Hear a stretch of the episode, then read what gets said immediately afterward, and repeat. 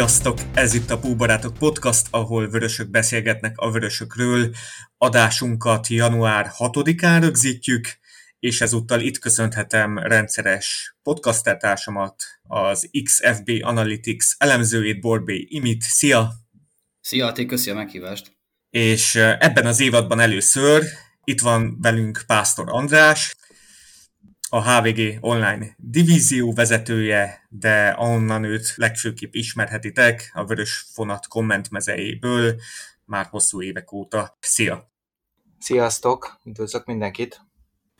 Adásunk intro és outro zenéjét köszönjük az Imitation zenekarnak, Gödri Bulcsú és Pápai Zsanett duójának, valamint Fegyverneki Leventinek, aki remixelte az Imitation Intermezzo című trackjét, és ebből egy-egy részlet, az intro és az outro. Ezúton köszönöm mindenkinek, aki valamilyen formában támogatja a podcast és a Facebook oldal működését. A Púbarátok Patreon oldalán egy kávé vagy egy mozi egy árával van erre lehetőség. És hát eh, elkezdődött 2023, de a Liverpool szurkoló számára a legkevésbé sem szerencsésen. A csapat elszenvedte ötödik vereségét a Premier League-ben. Ma délután jött a hír, hogy Van Dijk több mint egy hónapra kidőlt, legalább három bajnokit ki kell hagynia, plusz a FA Kupa meccset, vagy meccseket, és hát itt érkezett egy Linders botrány is, vagyis hát így idézőjelben mondom, mert van, aki komolyan veszi ezt, van, aki kevésbé.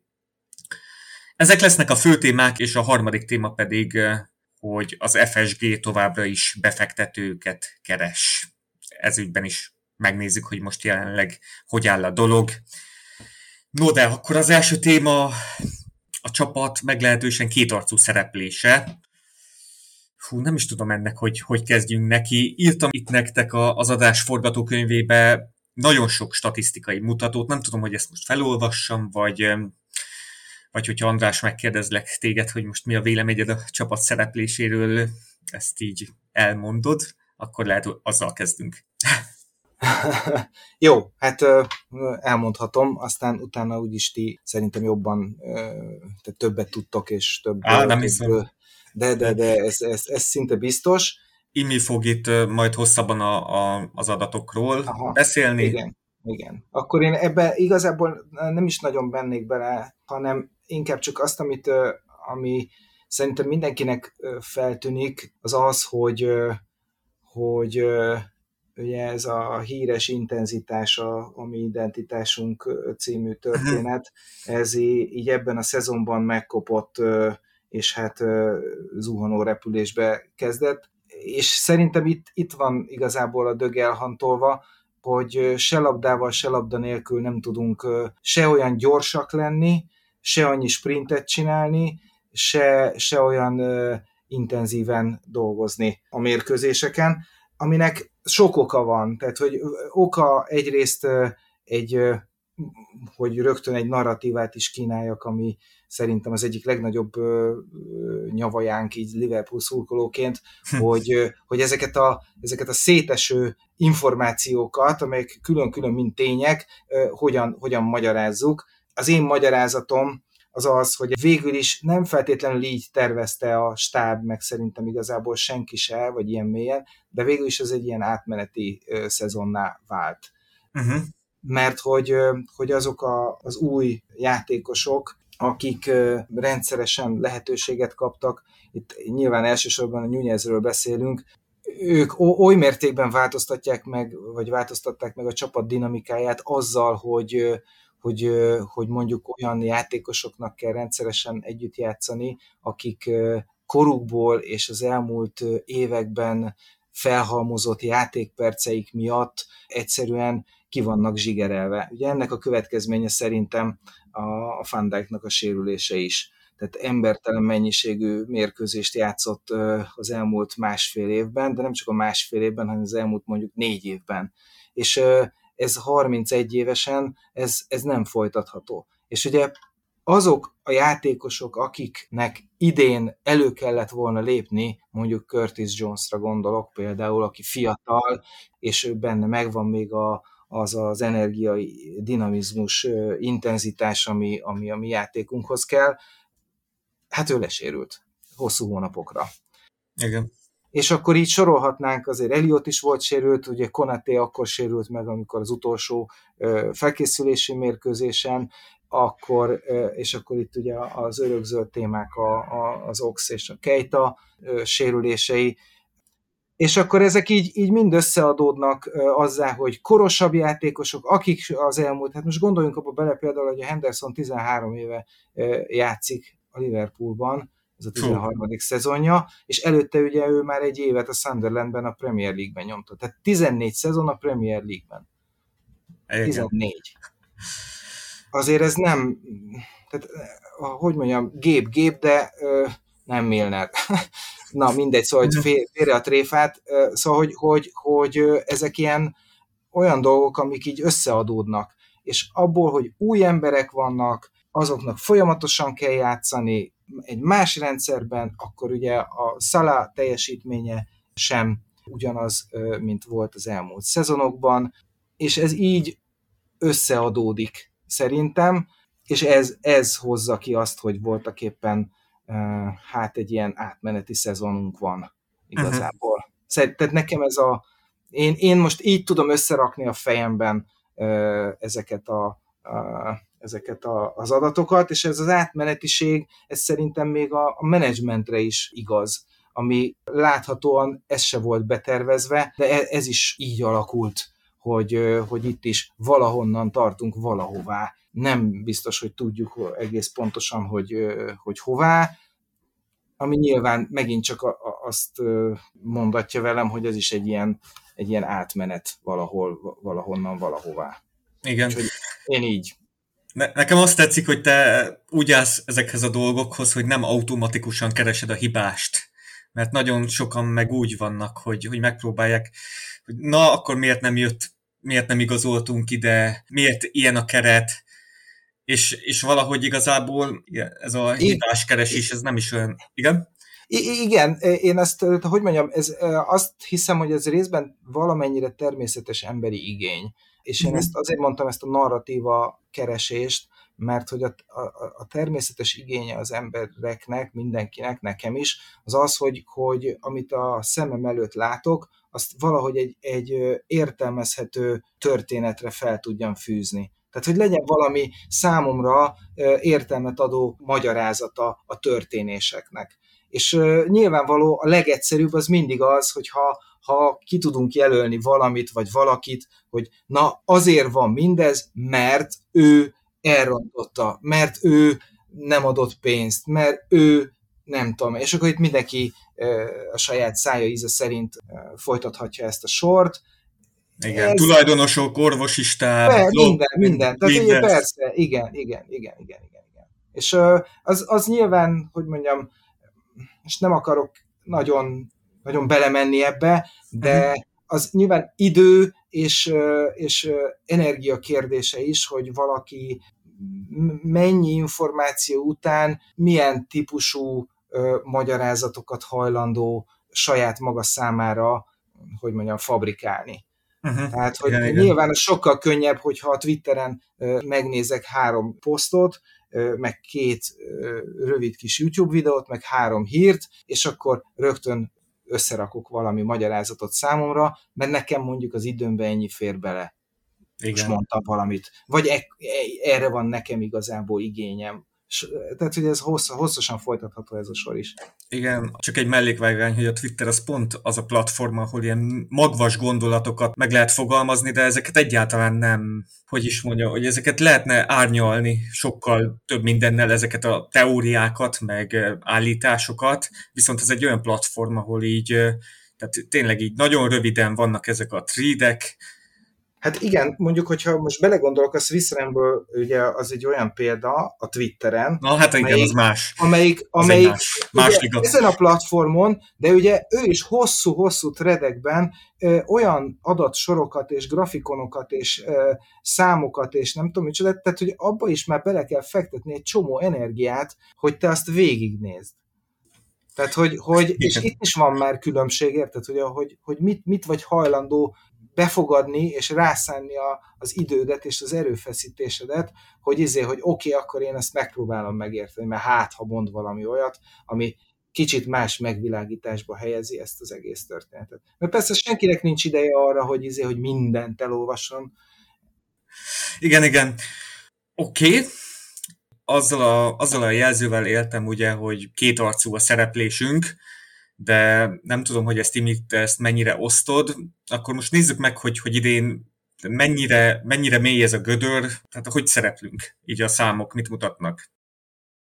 Oké, és először én András gondolatára reagálnék, mert szerintem iszonyatosan jó felütés volt erre a beszélgetésre, vagy így nyitányként ez, ez tök jó tényleg ötlet volt, hogy egyáltalán ennek az egész kérdéskörnek a taglalása vagy szemlélése abszolút nem egy-két-három, de még csak nem is négy-öt tényező múlik, hanem érdemes ezt azért nyilván kinek ideje és energiája engedi, részlete, részleteiben menően is megvizsgálni, hogy tényleg milyen okok, milyen tényezők húzódhatnak itt a relatíve gyengébb szereplés hátterében, mert azért azt tegyük hozzá, hogy történelmi távlatban igen voltak már sokkal jobb szezonok is, de voltak sokkal rosszabbak is, tehát azért olyan, olyan óriási, hatalmas probléma egyelőre a pályán nincs, és tényleg, amit András is mondott, talán azzal kezdeném egyébként ennek az egésznek az értelmezését, hogy egy viszonylag idős keretről beszélünk, 28,3 század, azt hiszem az idei Premier League szezonban a Liverpool kezdőjének átlag életkora, és ez a negyedik legidősebb keret.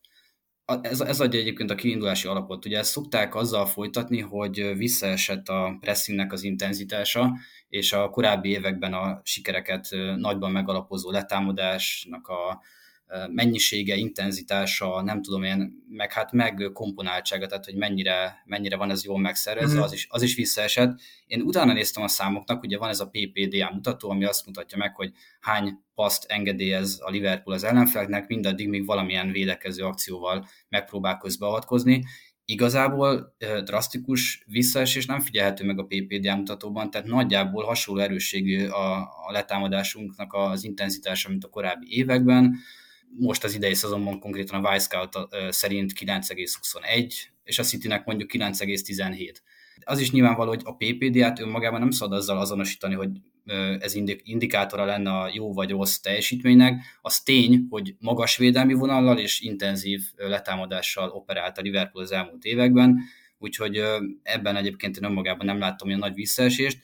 Az viszont biztos, hogy a támadás az nagyjából az elmúlt évekhez hasonló színvonal vagy színvonalat mutatunk itt. A, mi megnézzük az XG mutatót, hogy meccsenként milyen minőségű helyzeteket dolgozunk ki. Teljesen rendben most azt hiszem meccsenként 1,83-as XG-t hozunk össze, vagy 1,85, bocsánat, de hogy így gyakorlatilag ez a kettő, épp, épp hogy kettő alatt van, ez az elmúlt években is ez volt jellemző. Tavaly volt 2,57-es egyébként, az egy kiugróan magas adat volt azért itt nem szeretném túl hosszúra nyújtani a monológot, aztán majd reagáljátok ti is.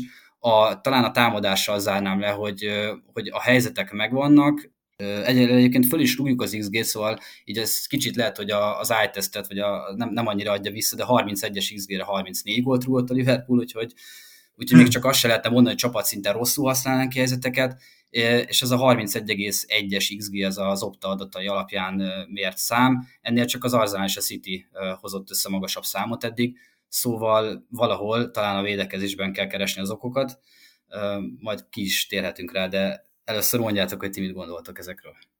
Igen, Klopp ma tartott sajtótájékoztatót, és ott megint ezt a középpályás kérdést hozták fel, hogy ott, ott ugye kevesebben vagyunk, és akkor a védekezést így ezzel összekötve, ugye Klopp mondta, hogy hogy nem középpályás problémánk van, mert hogy ez egy általános probléma, idézem, a védekezés az ugye elő kezdődik, hogyha ott nem csinálják meg, akkor a középpályásoknak esélye sincs. És ez teljesen tiszta, hogy mi így védekezünk. Hát igen. Én, én annyit ö, tennék hozzá, hogy ugye azért, részben azért is ö, ilyen idős a, az idei kezdőnk, mert ugye azok a játékosok, mint például a Zsota, vagy a Diaz, vagy a Jones, jóval kevesebbet játszanak, mint amennyit ö, korábban feltételeztünk, hogy játszani fognak, uh-huh. hiszen ők ugye alapvetően a kezdő tagjai lennének. És akkor most, hogyha ha erre reflektálva tegnap előtt, vagy mikor, amikor játszottunk, akkor ugye Szala Nunez Ox, ugye ez volt a hármas. Igen. Hát ez mi? Tehát, hogy, hogy most a, ugye a Nunez idén érkezett, mostani szezonban, te, az, az teljesen látszik, hogy ő tök más típusú játékos, mint akár a Mané, akár a Diaz, akár a, a Firmino. Ugye erről már szóltak is mert, már a szezon előtt, hogy hogy fogja integrálni, hogy fogja ö, alkalmazni ugye Nunez-t a, a Liverpool. Na most ehhez képest ugye az van, hogy ö, Sezsota, aki azért már pár szezon óta itt van, de még csak a Diaz sincs itt, aki, aki mondjuk legalább egy fél év alatt úgy tűnt, hogy ilyen nagyon harmonikus illet, harmonikusan illeszkedik be, hanem a Oxnak kell játszani baloldali támadót. Ez most, hogy mondjam, szóval, hogy szerintem érz, érzi mindenki, vagy érzitek ti is, hogy ez, ez önmagában egy probléma. Hogyha ha így a, a, arra akarok rákötni, amit a Klopp mondott, hogy a támadás, vagy a, a védekezés elől kezdődik. Tehát, hogy, hogy volt egy rendszerünk, és ebből a rendszerben most három olyan ember játszik egymás mellett, e, az elmúlt két-három meccsen, akik soha büdös életben nem játszottak egymás mellett, és nem is feltétlenül ez a posztjuk. És akkor még ne, nem beszéljük az összes, összes többi történetről. Ugye a, a Tomkinsnak volt, amit beraktam a, a fonat komment mezejébe, hogy ki hány percet játszott a, az elmúlt másfél évben így a világkupa, vagy a világbajnokság végéig, azon a listán 7 darab Liverpool játékos van. Hm. Ez a második legtöbb, 8 a, a, a City-nél, de ugye, tehát hogy, hogy érzékeljük a különbséget, ugye mi történt tegnap a Chelsea City meccsen, kezdett a Bernardo Silva és ki volt, Cancelo volt a másik oldalon talán? Ja nem, Foden, Fodent hozta le, igen, bocsánat. Tehát a Foden kezdett és a, a Bernardo Silva, és akkor behozta a Grilist meg a Máreszt. Uh-huh. És a, ez a két ember aztán végül eldöntötte, egyébként szerintem a Kepa hibájából, de mindegy, eldöntötte a meccset. What a surprise. Tehát, hogy, hogy ezek így, na, szóval, hogy ezek, ezek, ezek megmutatkoznak ezek a kérdések, és egyébként, hogyha most megnézzük ugyanezt a játékperces táblát, akkor az Arzenálnak talán egy vagy két játékos a szerepel benne. Hm. Pedig az Arzenál volt az a csapat, amelybe úgy tértek vissza a világbajnokságról a játékosok, hogy így még a pihenést is kihagyták, mert hogy ott, ott most akkora a, akkora elánnal állnak bele itt a, a, a Premier League-be, hogy meg akarják nyerni, hogy még itt a világbajnokság utáni pihenés sem volt olyan fontos. Tehát hát, itt, igen, igen ez, ez a másik, ugye, ez amit... Annyira nincsenek is leterhelve. I- akkor... Igen, tehát nincsenek annyira leterhelve, és a másik, amit, amit ugye nehéz hogy mondjam, számszerűsíteni, vagy exaktá tenni, de hogy amikor egy játékos és egy csapat flowban van, uh-huh az iszonyúan meg tudja dobni. Ez egy kicsit olyan, mint amikor van egy sérülésed, de olyan adrenalin lökettel játszol, hogy nem veszed észre. És csak amikor lefújják a meccset, akkor omlasz össze, hogy izé, hogy Jézus Isten engem úgy megrúgtak, hogy, hogy nem bírok már lábra állni. Tehát, hogy, hogy ez, ez tök nehezen számszerűsíthető, és ezért szokták azt mondani, ugye szerintem minden menedzser, hogy a ritmusban lenni, az egy nagyon fontos, hogy amikor így érzed, hogy, hogy elragad a hév, a momentum, a lendület, vagy nem tudom én, minek nevezzem ezt. Uh-huh. Imi, ehhez valami gondolat? Nem, teljesen egyetértek vele, hogy, hogy ezek, ezek mind-mind közrejátszanak abban, hogy gyengébben szereplünk, szóval tényleg a, a játékosoknak kizsigereltsége, az erre ráépülő sérülések, a, a front az, az nagyon katyvaszos mostanában, hát ugye én az előző adásban ezt elmondtam, hogy az, hogy Oxot ott baloldalt kell nézni, az, az felér egy vallatással, szóval most független attól, hogy gólt fejelt a Brentford ellen, de hát azért ő, ő amennyit hozzá tud tenni nem védekezésben is, is, meg támadásban is, szerintem egyikbe se kiemelkedő, úgyhogy vannak ott előttileg így problémák, de hát ezekkel a sérülésekkel nehéz azt egyébként mondani, hogy ugye amikor volt két, két, két és fél szezonnal ezelőtt az a, az óriási sérülés hullám, Fandai, Gomez, Matip kiestek, most hogyha lezajlik ez is a bal, e, ugyanez a bal oldalon, hogy Zsota meg Diaz egyszerre kidőlnek, és amúgy még be kéne építeni egy nyúnyászt, aki nyilván kevesebbet játszana, hogyha kellő mennyiségű rotációs lehetőség lenne, Ez így összességében kiadja azt, hogy, hogy, hogy rottyon van a keret eléggé, és, és azért a középpálya, hát azt meg már sokszor megénekeltünk, uh-huh. meg sokszor, sokszor pedzegettük, hogy, hogy ott, ott nagyon nagy gondok vannak. Úgyhogy igazából... Nézze... Bocsi, Ati, csak ez a két arcúság, amit te is mondtál, tehát hogy támadásban tényleg, ha megnézzük a számokat, rendben vannak. Összességgel, összességében is, hogy a várható pontokat megnéztem, abban negyedikek, negyedik most a Liverpool, szóval hm. az sem mutat egyébként rosszul.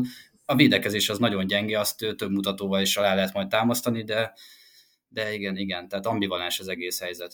Nyújezről alkossunk már itt véleményt. Ugye itt gond, hogy az FBRF átállt a Statsbomb adatairól a, az Opta adataira, és itt most én nem tudok ilyen pressingelő statokat nézni tőle, pedig szívesen megnézném, mikor a menedzserünk azt mondja, hogy hogy a, a, a védekezés az előkezdődik, akkor például, hogy Nunez milyen számokat hoz elől, vagy Szala milyen, milyen pressingelős mutatókat hoz, mert azért ez egy fontos szerintem, de, de nincsenek ilyen adataink.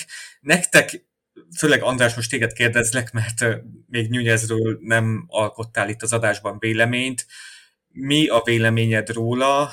Úgy gondolod-e, hogy, hogy így előbb-utóbb jó lesz, mert igazából az adatok erre utalnak, vagy esetleg úgy gondolod, hogy tehát itt azért beszéltünk arról, hogy, hogy lehet, hogy ő egy rendszeridegen elem még mindig. És lehet, hogy az is lehet. Tehát, hogyha a pressingünk nem fog úgy visszaállni, mint régen, akkor ez így előfordulhat. Mit gondolsz Nunezről? Hogy mondjam, az, tehát egyrésztről én ugye általában mindenkivel szemben tök türelmes szoktam lenni, főleg egy ilyen szituációban, amiben ő is érkezett. Tehát egyrésztről tök impresszív, hogy ennyi helyzete van, és ezeknek a helyzeteknek egy jelentős része ugye rajta múlik. Ez, ez csak ilyen szemteszt, vagy hogy mondjam ezt, amit én látok rajta, hogy rendkívül gyors, és nagyon szeret befutni üres területekre, és ebből adódnak a helyzetei egy jelentős része. És ez, ez, ez, ezek fontos dolgok, tehát hogy, hogy tényleg az van, hogy ahhoz, hogy valaki gólt tudjon lőni, ahhoz helyzetbe kell kerülni. És ő rendszeresen helyzetbe kerül. Ugye itt láttam olyan statisztikákat, ami gyakorlatilag csak a Hollandal vethető össze az ő ö, ilyen típusú ö, tevékenysége, vagy, vagy, vagy mutatója.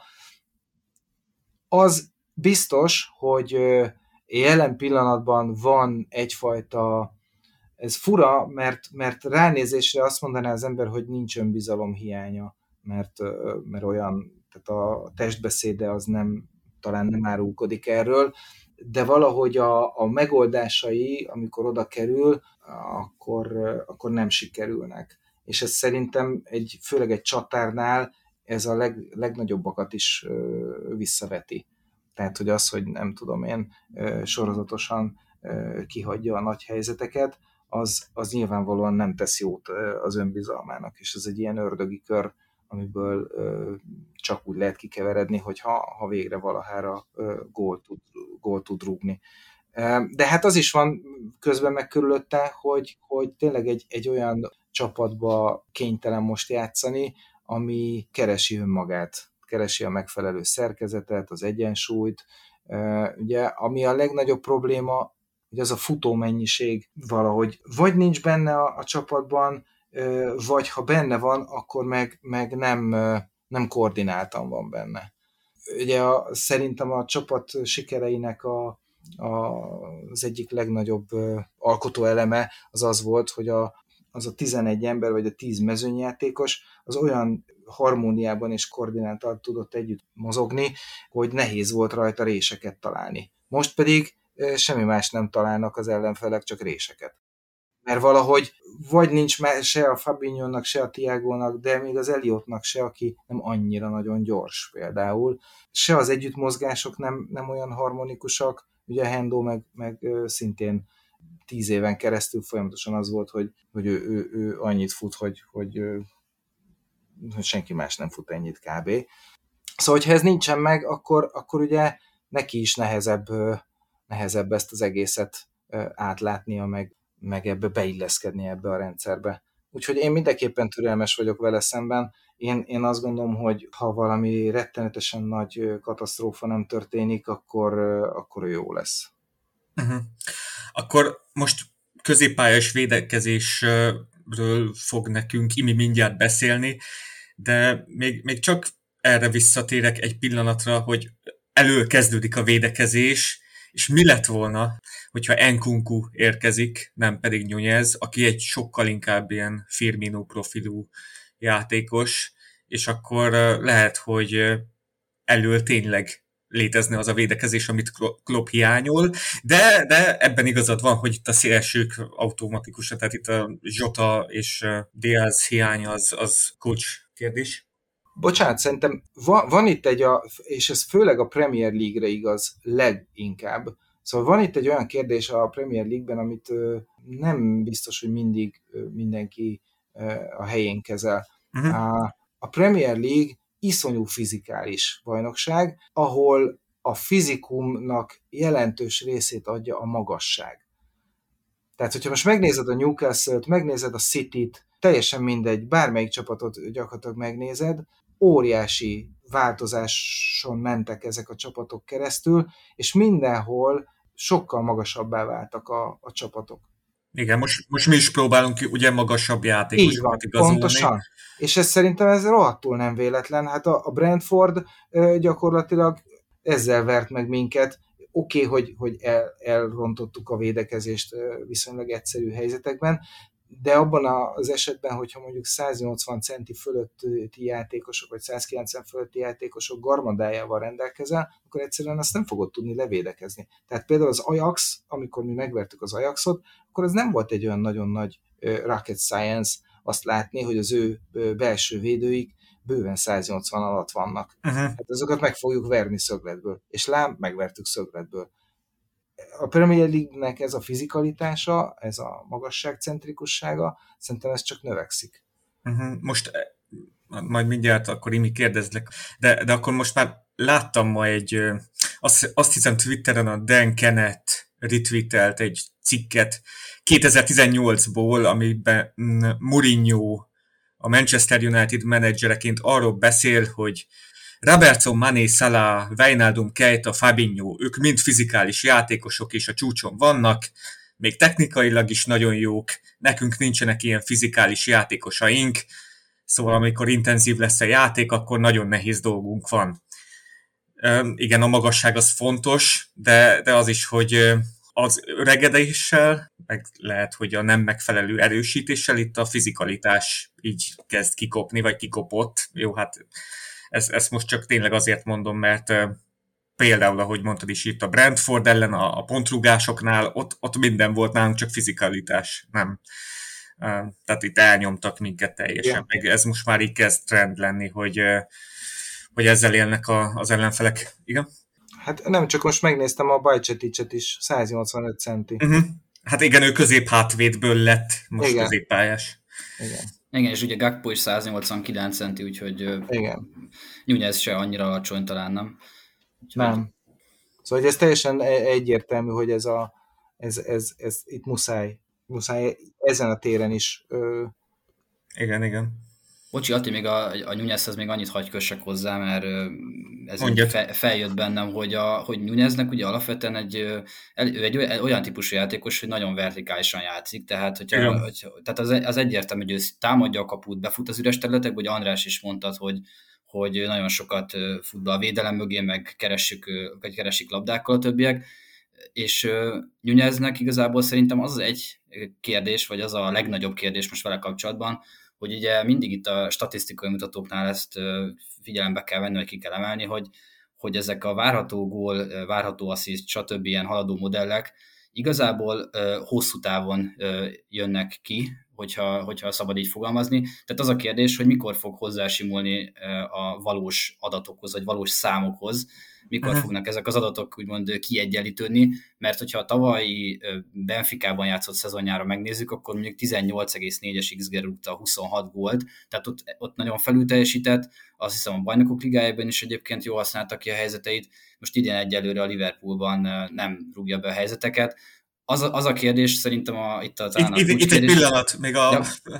a Darwinhoz, hogyha az összes, összes tavalyi gólját nézed, akkor 13-mal lőtte fel az XG. 13-mal, azért az, az beteg, igen. Nem, az, az, az brutálisan sok egyébként. Ezt egyébként sokan nem szokták szerintem így figyelembe venni, de nem tudom, tehát nagyon kevés olyan játékos aki hosszú távon, konzisztensen 10-15-20 százalékkal, ha már valaki felrúgja az XG-t, az már egy brutálisan jó befejező, mert ugye az XG az a helyzetbe kerülést értékeli, vagy, vagy súlyozza, és a PSXG, hogy a kapunak mely területét találják el a játékosok, azzal lehet valamelyest azt számszerűsíteni, hogy milyenek a, vagy milyen az adott játékosnak a befejezési képessége. Hát igen, az már nem olyan magas a Darwin, de... Igen, az már nem annyira néz ki jól, és a, amire ki akartam az egészet vezetni, az az, hogy mennyi türelme van a vezetőségnek, mennyi türelme van a szurkolóknak, és, és Nuneznek mennyi türelme van saját maga irányába, hogy vajon mikor jön majd el az a pont, vagy mikor lendül át ebből, a, uh-huh. ebből a, az állapotból, hogy helyzetbe kerül, nagyon akar, nagyon szeretne bizonyítani, de nem rúgja be a helyzeteket. Most nyilván, hogyha még fél év múlva is itt fogunk tartani, hogy hogy egyébként hozzá ezt a 0,86-os NPXG per 90-es átlagát, ami Hollandtól alig marad el, de nem rúgja be a helyzeteit, akkor ott, ott azért már szerintem egyre többen fog, fogják azt mondani, hogy hát lehet, hogy nem, nem egy jó igazolás. Nyilván még azért kárt, vagy korai temetni január közepe felé haladva, lesz még azért ideje bizonyítani, csak arra akartam kiukadni, hogy, hogy ez, ez hosszú távon azért elvileg be fog majd állni arra, hogy, hogy be, berúgdossa a helyzeteit. Uh-huh. Nekem tényleg a mai sajtótájékoztatóról csak tényleg ez ütötte így meg a fülem, hogy még mindig ezzel érvel Klopp, hogy hogy elől is kellőképp kell védekezni, és ezt nem tudjuk, hogy Nuneznek itt milyen advanced statjai vannak, hogy, hogy hogyan pressingel.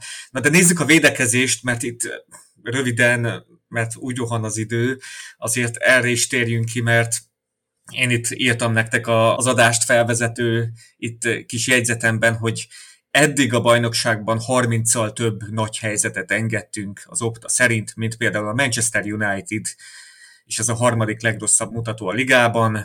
Alison 8,4-jel védett, több góltól mentett meg minket, mint az átlag, tehát ő a legjobb kapus a ligában, és ami még itt elég csúnya, sok kiugratást csinálunk, de mi engedjük a harmadik legtöbbet, de erről az elmúlt években sokat beszéltünk, hogy mi amúgy sok kiugratást szoktunk engedni, ez a magas védelmi vonalnak az egyik hátránya, szóval ez lehet, hogy annyira nem is releváns, de védekezés terén, és főleg a középes védekezés terén vannak itt gondok.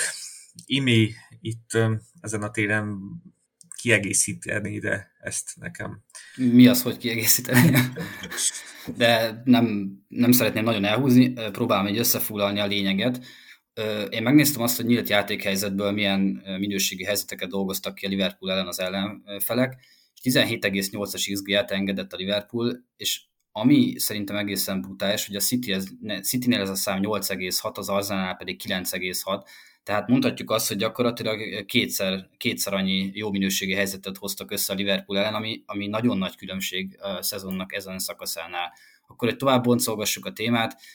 Érdekes, hogy a negyedik legkevesebb lövést a Liverpool kapja, ami mondhatni kifejezetten jól néz ki. Akkor ebből az látszik, hogy rohadt direkt az összes ellenfelünk. Igen, igen, mindjárt, mindjárt ide, ide is ki fogom az egészet futtatni, hogy igen, tehát hogy a, a lövések számát tekintve nem néz ki rosszul a helyzet, ha viszont azt nézzük, hogy mennyit talál kaput, ez 4,41 per mérkőzés, akkor már a kettőnek az arányából lehet sejteni, hogy ez nem annyira néz ki jól, körülbelül ilyen 40-42 százaléka kaput talál, ami lövéseket beengedett engedett a Liverpool, és ez egyébként az a 4,41, ez már csak a 14. legjobb, tehát a negyedik legkevesebb lövésből itt már lesz egy 14. legjobb védelem, hogyha csak ezt a mutatót nézzük, vagy inkább megfordítanám, az már úgy is lehetne mondani, hogy a hetedik legrosszabb, Szóval ebből is jön azt szerintem, hogy Alison idén, ugye mondtad ezt a 8,4-es PSXG felülteljesítést, amivel vezeti egyébként a mezőnyt, az, az, az, az egészen elképesztő. Tehát, hogyha ő nem lenne, akkor még sokkal nagyobb problémák lennének.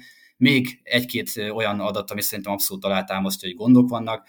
Átlagosan 15,7 yardról tüzel az ellenfél, csak a Crystal Palace enged közelebbről lövéseket az ellenféleknek, ez 15,6 yard, tehát hogy épp hogy különbség van, és a Liverpool engedi a legjobb minőségű helyzeteket, ami azt jelenti, hogy lövésenként 0,13-as értékkel bírnak ezek a lövések. megint csak viszonyításképpen, hát kihez máshoz néz, nézzük City Arsenal, náluk 0,09, tehát másfélszerre jó minőségi helyzeteket dolgoznak ki a Liverpool, uh-huh. ami, ami, ami nagyon nagy különbség, tehát hogy ez, ez már, ez már nem elhanyagolható. Úgyhogy ö, csapatszinten van természetesen probléma, most a, a védelmet lehet szídni, vagy, vagy azt mondani, hogy nem teljesít jól, a középpályán abszolút szerintem nem működik a szűrés. Ugye a 4-3-3-as felállásban a hatosnak a szerepe az szerintem felnagyítódik, vagy felértékelődik, és hogyha belerakunk a mostani helyzetbe egy olyan fabinho aki nem élete formáját futja, sőt, akkor nem biztos, hogy a két támadó szellemi nyolcas ezt kellőképpen meg tudja támogatni, és hát úgy, úgy ezek, a, ezek a számok jönnek ki. Ezek nyilván nem okok, ezek,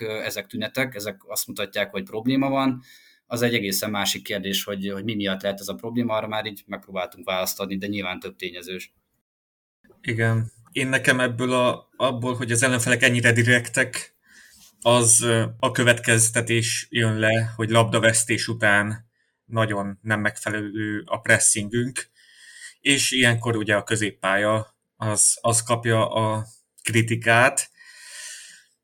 Még, egy volt a, ebben a Sky Sportos adathalmazt tartalm, uh-huh, tehát ami ott megjelent adatos cikk, ami engem rettenetesen meglepett, hogy a legkevesebb fejpárbajt nyertük idén. Hm. Messze.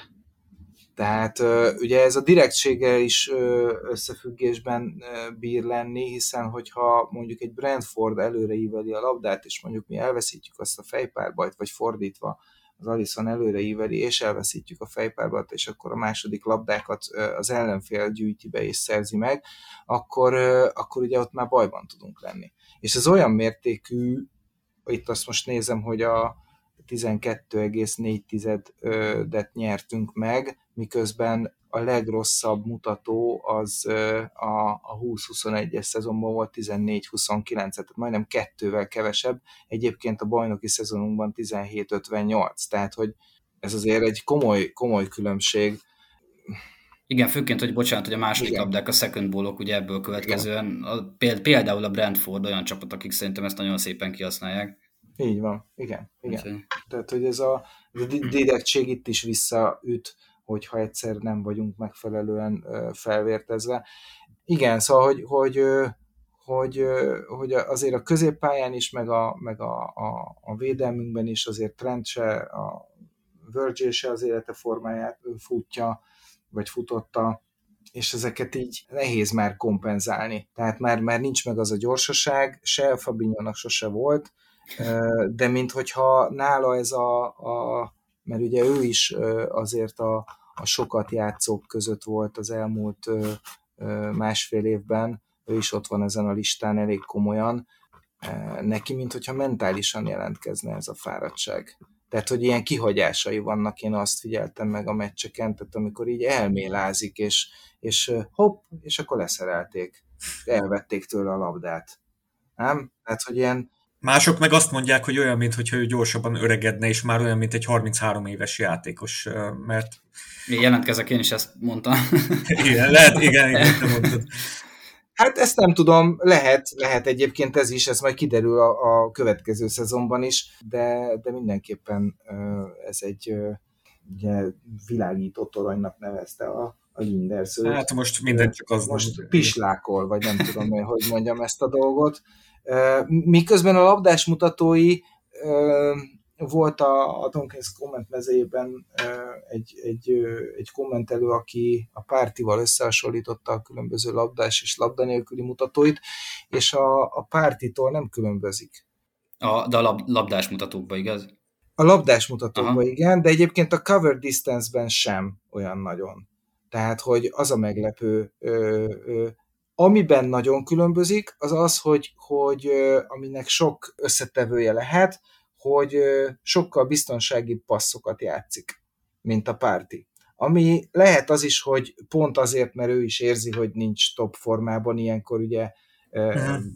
én is, mint, mint nem tudom én, ilyen amatőr vagy félamatőr focista, ilyenkor én is azt szoktam csinálni, meg azt tanácsolom mindenkinek, hogy ilyenkor a biztosat játsza, mert abból csak baj lehet, hogyha a kockázatos passzokat, és ugye itt az önbizalom is bejátszik, hogyha megy a csapatnak, akkor megkockáztatott bejön, és akkor még inkább ez egy, ez egy jó kör felfelé, de az is lehet, hogy pont az a fajta szerkezeti katyvasz, amiben vagyunk, hogy nem ideálisak azok az emberek azokon a posztokon, ahol játszaniuk kell, ezért nincsenek olyan opciói se.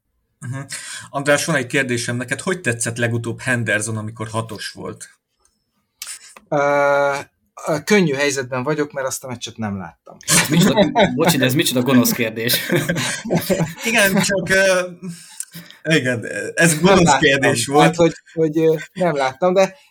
Szerinted úgy megfelelő alternatíva hatos posztra? Hát a korábbi években bizonyította, hogy igen, most lehet, hogy azt látom, hogy, hogy például a Hendersonra is úgy hat ez a, az idei szezon, hogy vannak jó meccsei, és vannak pocsék meccsei. Tehát sokkal kiegyensúlyozatlanabb a, a, a teljesítménye, mint az elmúlt tíz évben volt. Ez, ez azért is érdekes, mert amikor visszatértek a játékosok a világbajnokságról, akkor Klopp azt mondta, hogy egy valaki van, aki akkora elánnal tért vissza edzeni, mint senki más, az a Henderson, és ő most fú, nagyon jó formában van, és nagyon akarja, és hmm. aztán, aztán jött az a, az a teljesítmény a Leicester ellen, vagy melyik csapat ellen is, Imi? A Leicester ellen volt egy nagyon csúnya eladott labdája, igen. igen. De, de a, nem, akkor egész meccsen, nem csak az a csúnya eladott labda, akkor egész meccsen. Próbáltam nem. menteni a teljesítményt, nem sikerült. Jó, felteszek egy kérdést, Imi, neked hibát követe el a klub, ha januárban nem erősít középpályás fronton, ugyanitt az is kérdés, hogy mennyire fontos, hogy, hogy beérjünk a bajnokok ligájába. Hú, ez egy nagyon jó kérdés. Hibát követe el a klub? Hát szerintem azért az idei bajnokságban én úgy látom legalábbis, hogy a, a negyedik helyért, meg szerintem azért a harmadikért is, mert ugye az Arsenal City ők azért eléggé szerintem felfele most kilógnak a mezőnyből, ha más nem, akkor mondjuk az Arsenal így tényleg ebbe a flóba van, amit így András is az elején mondott, tehát ők most nagyon elkapták a fonalat, a City az nem hinném, hogy azért második helynél rosszabb helyen fog végezni, úgyhogy a harmadik, negyedik hely végül is ki, kiadó, lehet így tekinteni erre az egészre, és én minden esélyt meglátom arra, hogy a Liverpool odaérjen valamelyik helyre. Most statisztikákat is nyilván meg lehet nézni, meg az előrejelzéseket. Most a Pfizer t kb. a Newcastle-lel azonos esélyt ad a Liverpoolnak, hogy, hogy BL-ben végezzenek, vagy BL térőhelyeken, és a United egy kicsit esélyesebb ebből a szempontból. Ugye még nyilván a Tatanem meg a Chelsea jelentkezhet be talán reálisan erre. Itt közbeszakítalak, tehát itt továbbra is nekem ez nagyon nem tetszik, ez a rengeteg engedett nagy helyzet és hogy Alison ekkora bravúr kapus. És hogyha, hogyha mondjuk Alison nem lesz formában tavasszal, valószínűleg abban lesz, de és mondjuk Nunez sem kezdi el beverni, amiket eddig kihagyott, akkor ráférne a középpályára az erősítés, és nem, nem lennél dühös, hogyha nem erősítenénk? Én egyébként el tudnám fogadni, hogyha nem erősítünk most januárba, de azzal a feltétele, vagy azzal a, azzal a kritériummal, hogyha én két opciót látok egyébként, vagy rámehetünk az outscore-ra, és akkor van végül is hat kifejezetten impresszív és jó minőségű támadunk, akiket elég sokféleképpen fel lehet pakolni, tehát elvileg rúghatnánk meccsenként két és fél három gólt. Jó, Darwinnal érdekes, hogy ezt mondod. Az eddigi Darwinnal, meg, meg ugye nincs Diaz, nincs Sota, Hát igen, most ez ilyen helyzetben nem inkább mondjuk márciustól, áprilistól, de inkább amire ki akartam lyukadni, inkább a B verzióra szavaznék most, hogyha, hogyha bármi beleszólásom lenne, nem mint hogyha most lenne, de hogyha ezt ebbe, ebbe én is belehelyezkednék, akkor az az lenne, hogy a védekezést azt szerintem csapatszinten kéne úgy helyre rakni, teszem azt mondjuk Gomez lenne a jobb hátvéd, és Alexander Arnoldot feltenni mondjuk jobb oldali nyolcasba, most csak mondtam egy opciót, Szerintem Henderson egyébként nem rossz középpályára, csak nem úgy, hogyha egyedül van hatosként, vagy egyedül kell a védelem előtt takarítania. Ő azért teljesen más típusú játékos, mint Fabinho, úgyhogy én valahogy a csapat szerkezetbe keresném azt a, azt a fajta gondolkodást, hogy sokkal biztonságibb játékot kellene vállalni. Nem tudom, tehát nem kéne ennyire ketté szakadni a, a középpályás védekezést, azt valahogy helyre kéne rakni. Azt nyilván csak kloppék látják az edzőpályákon, meg, meg, meg akik a csapathoz közel vannak, pontosan mi a probléma. Nagyon, nagyon érdekes kérdés az, hogy most például a Gakpo dealnek van-e köze ahhoz, vagy van-e ráhatása arra, hogy igazunk-e középpályást. A személyes véleményem az az, hogyha azért az elmúlt évek profizmusából kiindulva, én azt feltételezem, hogy nem az van, hogy most elhoztuk úgy Gákpót, hogy ez, ez az összeg, vagy ez az igazolás vennél a lehetőséget a középpályás érkezésétől, szóval szerintem inkább az van, hogy az attól kvázi függetlenül, most Gákpóra le lehetett csapni, viszonylag jó összegért, amúgy is megvettük volna, stb. Tehát ez a narratíva, középpályára meg nyilván akit lehet, azt próbálják a, elhozni, vagy próbálják leszerződtetni. Ha most januárban nem, nem lehet venni senkit, aki, aki most jelenleg erősítést jelenten, akkor szerintem felesleges lenne erre a fél évre igazolni. Nagyon remélem persze, hogy nem ezen fog elúszni a BL hely. Mondom min, minden esetre, vagy mindent egybevetve, én azt látom, hogy ha csak egy kicsit is megfordul a szerencsénk, akkor szerintem a negyedik helyre bőven oda lehet érni ezzel a játékkal, vagy ennél egy kicsit jobb játékkal. Igen, és akkor Andráshoz szól mindjárt a kérdés. Még azt ehhez hozzáfűzve, hogy amit a, a Twitteren főleg a szurkolók ugye kritizálnak, hogy az elmúlt négy és fél évben Tiago az egyedüli olyan vásárlás a középpályára, akért így, tehát ilyen top vásárlás, tehát nem egy fiatal játékos, vagy nem egy akadémista. Ez az egyik. A másik az, hogy nem beszéltünk annyira a, az intenzitás mutatókról, de sprintek száma, megtett távolságok, abban is komoly visszaesés van, és azért, eh, hogyha igazolunk egy középpályást, mondjuk most januárban, mert, eh, mert valamelyik kiszemeltünk elérhető, az még így nem garancia arra, hogy az intenzitás is visszatérjen, sőt, hát eh, egyáltalán nem. Tehát egy középpályás itt most olyan komoly gondok vannak, hogy besegíthet sok szempontból, hatos poszton, meg pressingben, de, de valószínűleg a a problémák önmagában ettől nem szűnnének meg. De te, András, röviden, hogy látod a középpályás kérdést? Mi a véleményed arról, hogy az internet ettől hangos, hogy igazoljunk középpályást mindenképp? Hát ez persze, igazoljunk középpályást. Ugye itt az a, az a nagy helyzet, hogy ugye ez nem önmagában létezik csak a, a csapat, vagy a keret, hanem vannak ennek, nem tudom én, messzeható anyagi következményei is. Sosem lehet úgy nekifutni egy ilyen történetnek, hogy vegyünk meg, hogyha nem veszünk, akkor nem tudom én, összedől a világ, és nagy bajba leszünk. Ugye könnyű arra mutogatni, hogy ugye 2021-ben, amikor volt az óriási középhátvéd válságunk, sérülés hullám, ugye Végül is beadtuk a derekunkat, és ócsóért hoztunk két középhátvédet. Egyik se vált be, hogy az egyik egy percet nem játszott a, a nagy csapatban, el is adtuk azóta, tök jó. Mégis meglett a, a negyedik hely saját erőforrásból. Tehát, hogy amit te is mondtál, hogy, hogy lehet, lehet venni játékost, és akkor aztán a fene tudja, hogy, hogy ő hogyan illeszkedik be ebbe a rendszerbe, hogy ő most egy kényszer megoldás, vagy ideális megoldás. Ha ideális Arthur, megoldás, igen. akkor mennyi, me, me, milyen hosszú távú következményei vannak financiálisan. Az hogyan hat arra, hogy akkor nyáron mit tudunk megvenni, vagy kit tudunk megvenni, akkor a jelenlegi gárdára hogyan tekintünk.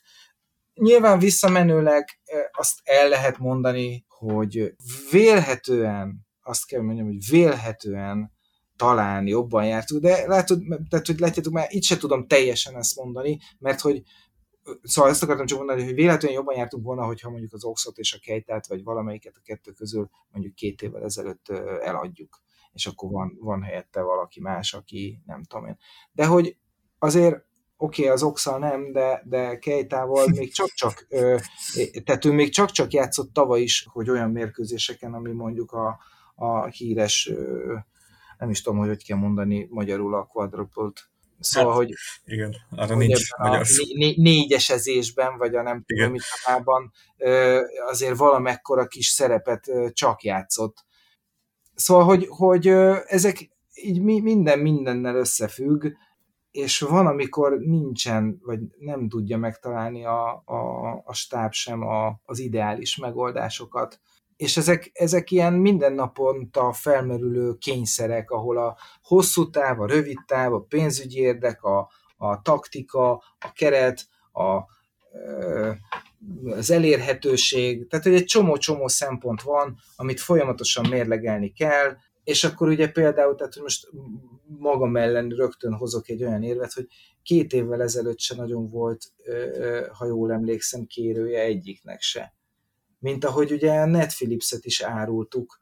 Persze, és akkor lehet azt mondani, hogy miért árultuk, nem tudom én, 12 millió ér, ha eladhattuk volna 8 ér. Tehát ezek mind, mindig, mindig jönnek, és akkor amikor az van, hogy nem tudom én, most mondok megint valami vadat, Bellingham 120 millió, akkor lehet, hogy az a 4 millió az már hiányzik. Mit tudom én, érted? Vagy az a kétszer 4 millió. És akkor ott van még a másik része, hogy a saját nevelés. Azért csak tavaly egy Morton azért csak játszogatott itt-ott, ott, és jó benyomásokat tett, most Bajcetic játszik, akkor jött mondjuk egy Carvalho, aki szintén azért, azért csak, csak, csak játszik, azért itt van az Eliott is, aki még mindig rettenetesen fiatal. Szóval, hogy, hogy ezek mind-mind olyan szempontok, amiket egyszerre kell figyelembe venni, és akkor, és akkor érted, tehát, hogy ez, ez sokkal egyszerűbb azt mondani minden következmény, meg minden tekintet nélkül, hogy vegyünk egy játékost. Még ezt a, ezeket a szempontokat még gyorsan hagy egészítsen ki, még három ilyen tényezőt hoz, hoznék be. Az egyik, amit András mondta, hogy rövid táv, hosszú táv. Hát igen, tehát hogy egyébként, hogyha most igazolnánk januárban egy nívósabb középpályást, akkor azt azért valószínűsített, hogy nem épülne be, nem tudom én, egy-két-három hét alatt. Tehát emlékezzünk vissza, hogy Fabinho-nál ugye körülbelül fél évbe telt, míg hozta azt, amiért szerződtették, ez az egyik.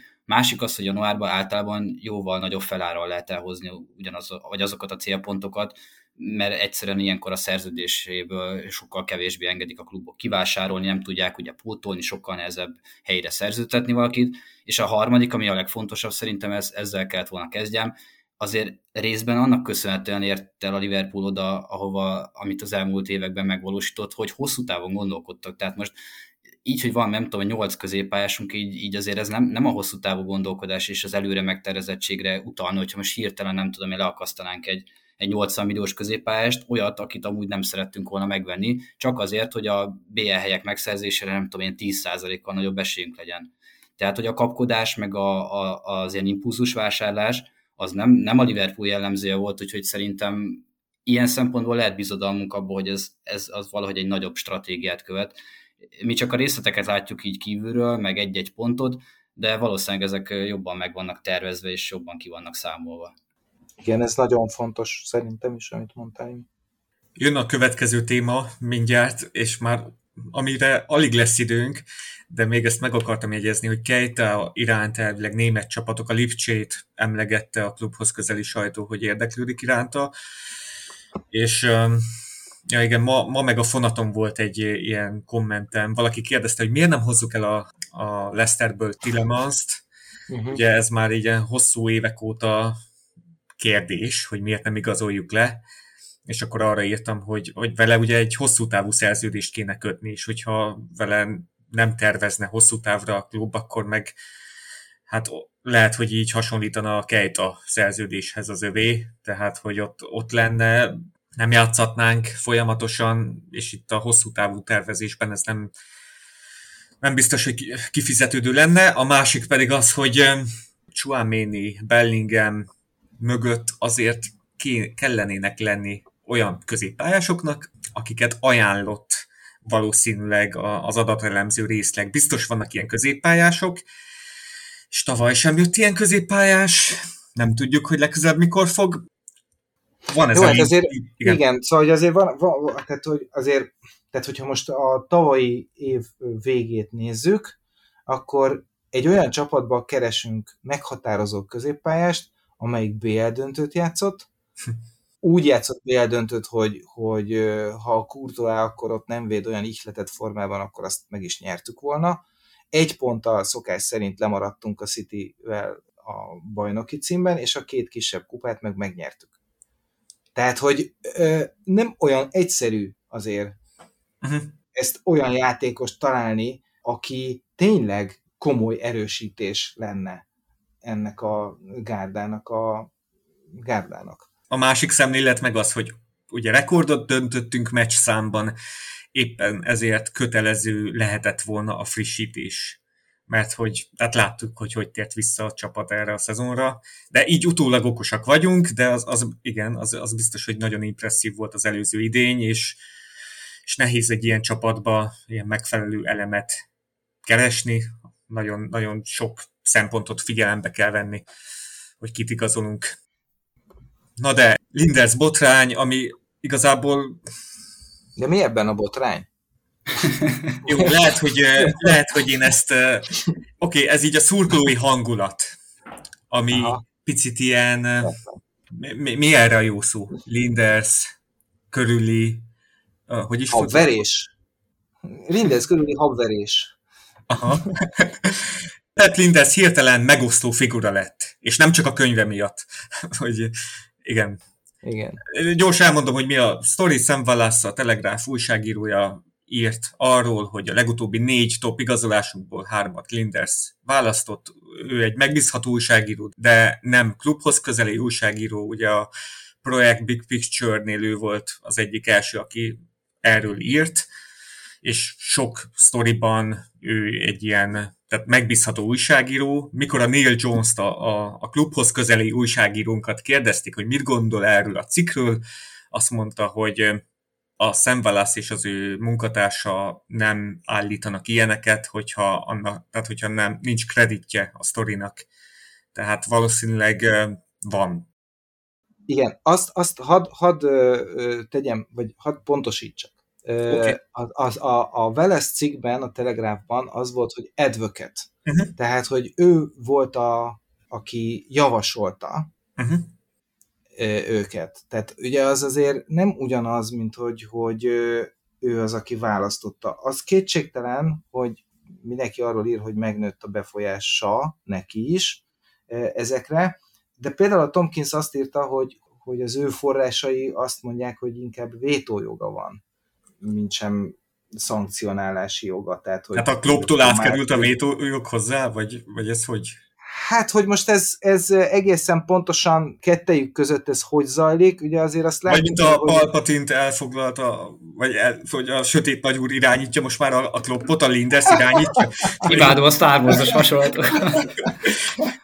mert, hát mert ez, ezzel most meg Pont azt írtam, hogy, hogy a vétójog az, az kloppé, tehát ő, övé az utolsó szó mindenben, de, de ez így más megvilágításba helyezi, hogyha Lindersé most már a végső szó. Hát, hogy most ez na, tessék, azt, tehát most itt fölolvasom. A, a bit, I did hear that he now had a veto power on transfers. Uh-huh. Ezt írta a Tomkins. Not that he was driving them, as the Telegraph suggests. Uh-huh. Hát igen. Tehát, hogy tehát az biztos, mert azért itt két olyan újságíróról van akkor ezek szerint szó, vagy, vagy olyan emberről, akinek vannak a klubhoz jó forrásai, és azért ez, ez azért nem, nem, nem ugyanaz ez, amit a két, két ember ír, az, az biztos, hogy megnőtt Kloppnak és Lindersnek a szava ezekben a kérdésekben. Hogy ez most mennyire rossz, vagy mennyire jó, az nyilván azt én is osztom, hogy szerintem az egy nagyon jó egyensúly volt, hogy volt nekünk egy ilyen világszínvonalú adatelemző és adat nem is adatelemző volt, hanem ennél sokkal több volt ez a, ez a társaság. Gyakorlatilag egy analitikai részleg végül. Egy analitikai részleg volt, Aha. amely saját modellekkel dolgozott, stb. stb. amely részben ajánlott, részben, részben validált, részben nem tudom én, tehát hogy egy csomó, csomó dolga és feladata volt. Ezt én is a sikereink egyik kulcsának tartottam, és emiatt, de csak emiatt szemléletbeli vagy, vagy strukturálisan gondolom ezt nem feltétlenül pozitív irányba mutató jelenségnek. Jó lehet, ugye itt a Tomkins is egy csomó mindent ír arról, hogy, hogy persze nyilván a Kloppnak és a stábjának kell naponta kiállni a, az újságírók elé, és meg a szurkolók haragját elviselni, hogy, hogy mi történik a pályán, és akkor nyilvánvaló, hogy ebből természetszerűleg van egy konfliktus köztük, akik a, mind a dicséretet, mind a, a bírálatot viszik, és a bőrüket viszik inkább a vásárra, és az adatelemző vagy a, az adatanalitikai központ ö, ö, meg kevésbé ö, volt így a frontvonalban. nem tudom, hogy ez, ez hova, hova fog ez fejlődni. Azt nagyon nagy problémának tartanám, hogyha ha ez azzal járna, hogy ez az egész analitikai központ ez elsorvad, vagy, vagy degradálódik minőségében, vagy kevésbé használják majd az ő tudásukat. Szóval azt, azt komoly problémának tartom. Viszont azt is gondolom, hogy a klubvezetésnek, értve ez alatt a, a menedzsmentet, Hogentől kezdve a tulajdonosokig, egyszerűen nem lehet az érdeke. Tehát az, az, az, nagyon, az egy nagyon nagy csalódás lenne a részemről, vagy, vagy számomra, hogyha ha az derülne ki, hogy ezt a sikeres modellt, ezt elengedi a, a klub menedzsmentje. Uh-huh.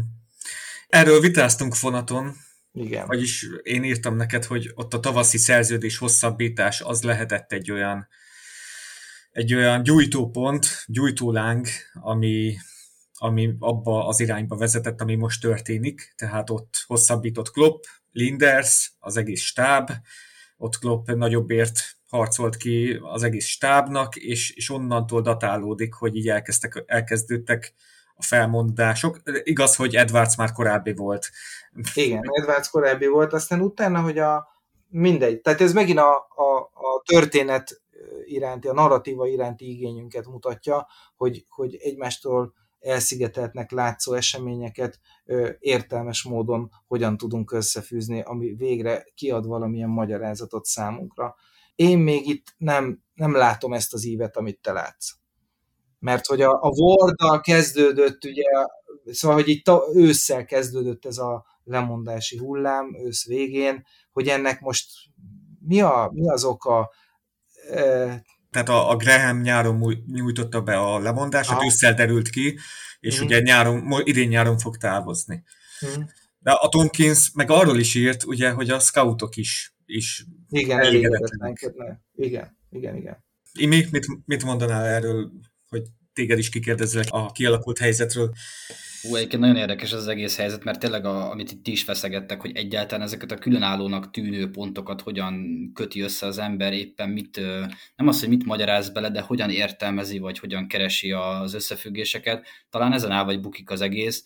Én is azért azt gondolom, hogy ha itt az adatelemzői részleg és a, a nem tudom én, a döntés támogatói nem, szervez, vagy rendszer, ami, vagy az egész, inkább azt mondom, az egész struktúra, ami, ami kiépült itt a Liverpoolnál, ha ez most kicsit meg, megrodjan, vagy, vagy negatív irányba megy tovább, akkor ez egy eléggé, eléggé vészjósló időszak lesz, de ebben még talán, amik, amik eddig történtek, én sem mondanám azt, hogy ebből automatikusan ez következik, meg azt tegyük hozzá szerintem, hogy itt a social media felvirágzásával, vagy aranykorával minden valami brutálisan fel van nagyítva, tehát minden mhm. folyamat. E, beszéltük az elén a Twitter, tehát hogyha az ember felmegy a Twitterre, ott, ott mindent meg lehet találni, és az ellenkezőjét is, tehát tényleg mindenki csak egyszer olyan, olyan narratívákat talál magának, ami ilyenekbe szeretne belebottani, kvázi ezt így tudnám megfogalmazni.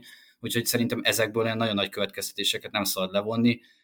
Most az, hogy Linders, meg, meg az a másik, hogy szerintem sokkal könnyebb, én így a szurkolói lélektamból indul, kiindulva, sokkal könnyebb egy-egy személyre ráhúzni a vizes lepedőt, legyen az Linders, Klopp, tegyük azt, vagy vegyük azt nyújjáz mondjuk, mint sem azt mondani, hogy igen, ez is az oka lehet, de az is belejátszik egy kicsit, mert az, az tűnhet ilyen elrelativizálásnak, holott egy, egy világ, a világ az abszolút komplex jelenség, több tényezős minden ilyen eset. Úgyhogy én ezt, ezt érzem leginkább magaménak, hogy természetesen ez is biztos, hogy van benne igazság, lehet benne igazság, de azért azt nagyon nagy túlzást tenne, hogy most akkor Linderst ilyen főgonosznak beállítjuk, hogy akkor minden miatta van. Úgy. Ugye az az érdekes, hogy a Kereger is őt emelte ki, hogy arról beszélt, hogy túl technikás a csapat, ami az Arzenára emlékezteti, amely ugye a már hát, így kifutóban volt Arzenára. Szerintem, szerintem ez egy ordas nagy baromság. Szerintem is. De, az, de hát, hogy arra csatlakoznék, amit az Imi mondott az előbb, mert szerintem tök, tök sok nagy igazságot mondott a, a Twitterrel kapcsolatban is, hogy a Kereher is, meg a Neville is, meg az összes többi is, ugye ez az egész modern digitális média, amiben én is dolgozom, ugye, ez semmi másról nem szól, hogy akkora a hangzavar, hogy ebből csak úgy tudsz kitűnni, hogyha valami egészen elképesztően szélsőségeset mondasz, vagy nagyot, vagy, vagy nagyot durransz. És itt hadd vezessek át a, a következő utolsó témára, hogy én megnéztem az Atletiket és a Boston Globot az eladással kapcsolatban. És az Ornstein jött ugye ezzel, a, hogy up for sale van, tehát hogy elad, eladósorban van a, a Liverpool. Uh-huh. A Boston Globe végig arról beszélt, hogy kisebbségi, vagy szóval, hogy ö, tulajdonos társat ö, keres az FSG. Tőkebevonás, nem? Tehát, hogy... Tő, igen, tehát, hogy tőkebevonás tulajdonos társ, amelyik majd ö, uh-huh. lehet, hogy majd későbbiek során majd többségi tulajdonos lesz, de hogy a filozófiának és a, a pénzügyi résznek, meg a, az egész hozzáállásnak is összhangban kell lennie az FSG-vel, stb. stb. Tehát, hogy ez két tök különböző ö, narratíva, és ö, hogy mondjam, a, a, a másodikból, a Boston Globe-ból, hát nem lehet azért, tehát ez nem akkora durranás, lássuk be. Uh-huh. Az, hogy azt mondod, hogy eladó a Liverpool, az kurva nagy durranás, át is vette mindenki. Tehát, hogy, hogy és azért az is van, hogy az Atletiket fél milliárd dollárért vette meg másfél-két évvel ezelőtt a New York Times. Hm. A New York Times hihetetlenül agresszív növekedési periódust él meg, és nekik van egy nagyon határozott céljuk, azt hiszem, hogy idén akarják elérni a 10 millió csak digitális előfizetőt. Ezt már állítólag elérték, bizonyos számítások szerint, meg nem tudom, stb. stb. Ugye a New York Times is tőzsdén van, szóval hogy olyan, olyan elvárások vannak velük szemben üzletileg, amit, hogy mondjam, az egy komoly, komoly kihívás. Uh-huh. Kell a kattintás. És, és uh, nem akar, előfizető. hogy nem csak az előfizető kell. Uh-huh. És uh, na most egy ilyen uh, nem akarok nagyon belemagyarázni ebbe a történetbe. Túl hát pedig azért eléggé ez történik, de igen. de, de én, eb, én ezt a bizniszt azért csinálom már, vagy közel uh-huh. Persze és, és az előfizetéses bizniszt is csinálom Magyarországon is. Na erről tarthatnál kis előadást, hogy a HVG-nél, meg az m ez hogy, hogy, hogy működik. A, a, ez biztos, hogy egy ilyen exkluzív hír, ami csak neked van meg, és nagyot robban, az biztosan ö, hoz neked sok előfizetőt. Uh-huh. Most minden rossz indulat nélkül, ö, ez egy tény attól függetlenül, hogy most ez mennyire igaz, mennyire nem, az is lehet, hogy az Ornsteinnek és az atletikes újságírók forrásai inkább e, e felé mutatnak, az is lehet, hogy a, a azt hiszem Wallersteinnek hívják a, a Boston Globos újságírót, aki, aki ezzel foglalkozik, ő neki meg más forrásai vannak. Azt is lehet persze mondani, Silvermannek, nem tudom miért Wallersteinnek gondoltam, de mindegy, Michael Silverman. Azt is lehet mondani, hogy ő közelebb van a tűzhöz, amerikai, ráadásul a Boston Globe ugye az Henry tulajdon, de ugyanakkor ezt is meg lehet fordítani, hogy akkor viszont olyan információkat kap, ami a Henryéknek, vagy az FSG-nek jobban kedvezik, vagy jobban fekszik, vagy a, a a kialakult igen, igen, igen. képet jobb, így, így, így, így jobban tetszik nekik az, hogyha ilyen narratívában gondolkodunk. Szóval sok mindent lehet. Igen. Mennyi időd van még? Hát mondjuk 5 perc. 5 perc. Mm. Jó, én itt reagálnék pár, pár dologra. Hogy ez ügyben a független objektív az a The Athletic, akárhogy is, és a Boston Globe az Henry lapja. Ez, ez így beleszámíthat, hogy, hogy nem véletlen, hogy visszafogott a Boston Globe, ezt mondta te is.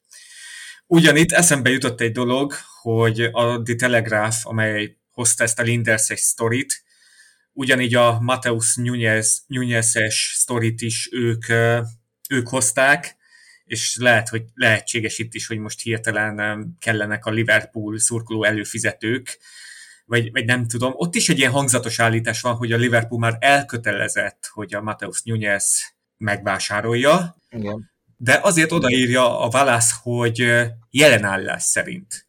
Tehát jelen állás szerint a Liverpool elkötelezett, hogy megveszi Nunez. Tehát most így mond is nagyot, meg nem is mond. Igen. Igen. A, a, csak annyit akarok ö, erre mondani, hogy a, Szóval, hogy Amerikában az angol száz sajtó egy picit másképpen működik, még úgy is, hogy sokat romlott ott is a helyzet, hogy a, a függetlenség az, az a legtöbb helyen, uh-huh.